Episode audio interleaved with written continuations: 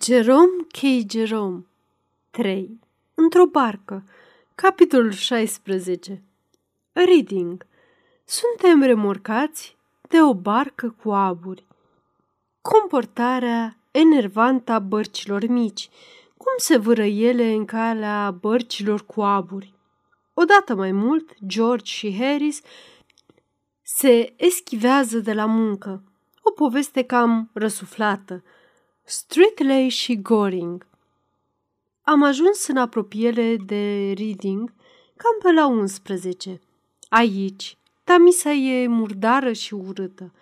Nu te trage inima să zăbovești în împrejurimile Readingului. Orașul în sine e un loc vestit, datând din zilele întunecate ale regelui Ethelred, când danezii își ancorau corăbile de război la Kenneth și porneau de la Reading să pustiască întregul ținut al Wessexului. Aici, Ethelred, împreună cu fratele său Alfred, s-au luptat cu danezii și i-au învins. Ethelred rugându-se și Alfred războindu-se. Mai târziu, când treburile nu prea mergeau cum trebuie la Londra, Reading a fost considerat un uh, loc ideal pentru refugiu. Ori de câte ori izbucnea o epidemie de ciumă la Westminster, Parlamentul se aciua la Reading. În 1625, uh, justiția i-a urmat exemplul și toate judecățile se țineau la Reading. Binevenită era din când în când câte o epidemie de ciumă la Londra – te mai scăpa de parlament și justiție. În timpul luptelor parlamentare, Reading a fost asediat de către Erlul de Essex și un sfert de veac mai târziu, prințul de Orania, a fost pus acolo pe fugă de oștile regelui James. Henry I e înmormântat la Reading, în mănăstirea benedictină, pe care a ridicat-o acolo și ale cărei ruine se mai pot vedea și astăzi. În aceeași mănăstire, marele John de Gaunt s-a căsătorit cu Lady Blanche. Am sosit la ecluza de la Reading cu o barcă cu aburi a unor prieteni care ne-au remorcat până la aproape o milă de Streetley, E foarte plăcut să fii remorcat de o barcă cu aburi. Îmi place mai mult decât văslitul. Totuși, era mai plăcut dacă n-ar fi fost nenorocitele alea de bărcuțe care stăteau veșnic în drumul bărcii noastre. Ca să nu le răsturnăm, a trebuit să încetinim viteza sau chiar să ne oprim de mai multe ori. Prostul obicei al acestor bărci cu vâsle de a ține drumul bărcilor cu aburi e de-a dreptul enervant. Ar trebui luate măsuri împotriva lor. Unde mai pui că sunt grozav de impertinente? Poți să le fluier mult și bine. Nu se se închisesc. Încep să se deranjeze numai când cazanul e pe punctul să plesnească. Dacă ar fi după mine, aș răsturna una-două dintre ele, ca să se învețe minte. Puțin mai sus de Reading, Tamisa devine încântătoare. În apropiere de Tilhurst, calea ferată strică farmecul panoramei, dar între Maple, Durham și Streetley, tabloul e neprețuit de frumos.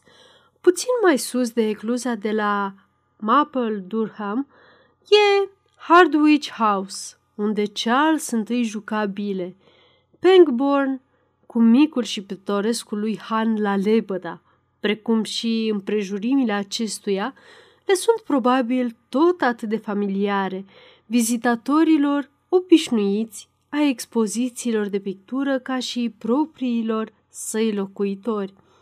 Barca prietenilor mei ne-a lăsat mai jos de peșteră și Harris mi-a dat să înțeleg că e rândul meu să văslesc. Pretenția mi-a părut la locul ei.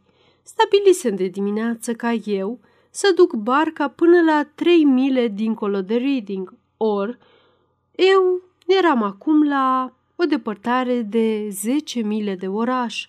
Era rândul lor să văslească. Totuși, nu i-am putut face nici pe George, nici pe Harris să vadă lucrurile în adevărata lor lumină, dar pentru a evita o discuție, am apucat vâslele. Nu vâsleam nici de un minut când George observă ceva negru plutind pe apă. Am văslit într-acolo. Când ne-am apropiat, George s-a aplecat și și-a afundat mâna în apă. Deodată s-a retras cu un strigăt, palid la față. Era cadavrul unei femei. Moarta plutea la suprafața apei și avea fața calmă și senină. Nu era un chip frumos, nici nu putea fi, deoarece era îmbătrânit prea de timpuriu, slab și scofâlcit.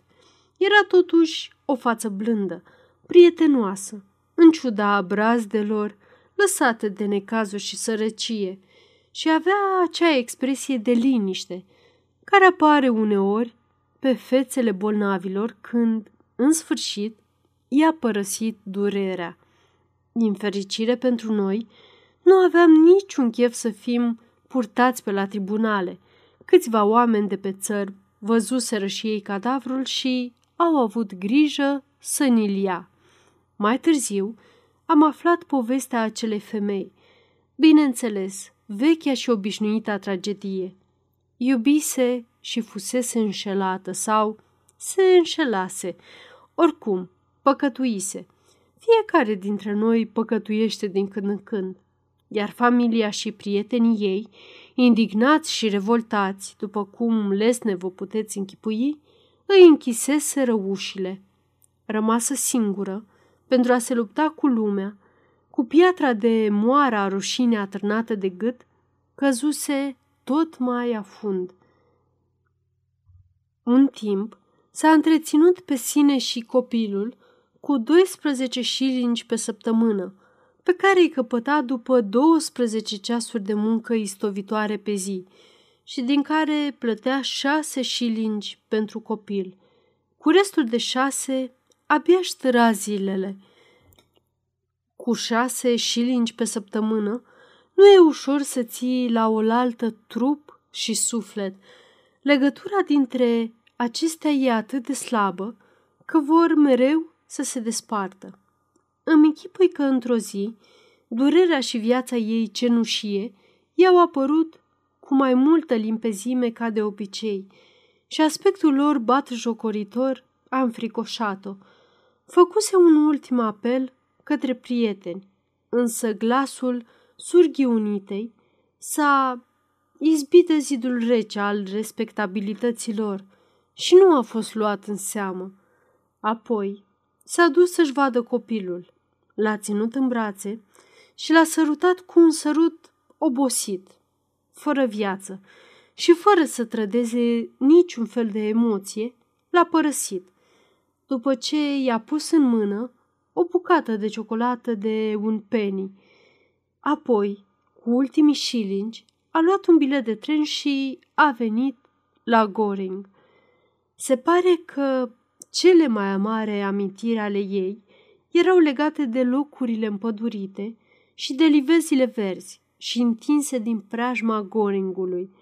Dar e ciudat felul în care femeile strâng la piept cuțitul care le străpunge. Poate că, printre amărăciuni, se împletesc și aducerile aminte, însorite, ale celor mai dragi clipe, petrecute în frunzarele umbroase, peste care pomii înalți își apleacă ramurile atât de jos. A hoinărit toată ziua prin pădurile de la marginea fluviului, iar când s-au lăsat umbrele serii și amurgul sur, a învăluit apele cu mantia lui întunecată, ea și-a întins brațele spre fluviul liniștit, care fusese martorul necazurilor și al bucuriilor ei. Și acesta a cuprins-o cu brațele lui primitoare și, așezându-i capul obosit pe pieptul lui, i-a alinat pe veci durerea. Astfel a păcătuit ea și în viață și în moarte. Dumnezeu să o ierte, pe ea și pe toți ceilalți păcătoși, dacă se mai află dintre aceștia. Goring, pe malul stâng și Streetley, pe cel drept, sunt locuri minunate, unde merită să poposești câteva zile. Drumul până la Pangbourne te îmbie să faci o plimbare cu barca, cu pânze, sub soarele scânteietor sau să văslești sub razele lunii. Întregul ținut e unul de basm.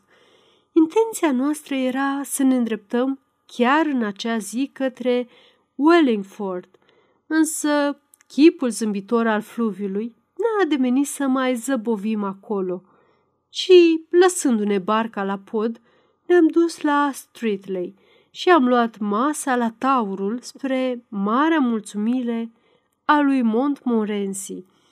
Spun oamenii că, pe vremuri, dealurile de pe ambele maluri se împreunau și alcătuiau o barieră în locul unde e Tamisa astăzi. Aceasta este o înregistrare Cărțiaudio.eu. Pentru mai multe informații sau dacă dorești să te oferi voluntar, vizitează www.cărțiaudio.eu. Toate înregistrările Cărțiaudio.eu sunt din domeniu public. Și că ceva mai sus de Goring, râul se scurgea într-un lac enorm. Nu sunt în măsură nici să contrazic, nici să susțin această afirmație. O redau așa cum am primit-o. Streetley e o așezare străveche, datând, ca și cele mai multe orașe și sate de pe malul Tamisei, din vremea britonilor și a saxonilor. Dacă ai avea de ales, te-ai opri mai curând la Streetley decât la Goring. Totuși, în felul lui, și Goring e destul de frumos și e mai apropiat de calea ferată în cazul în care ai de gând să o ștergi de la hotel fără să achiți nota de plată.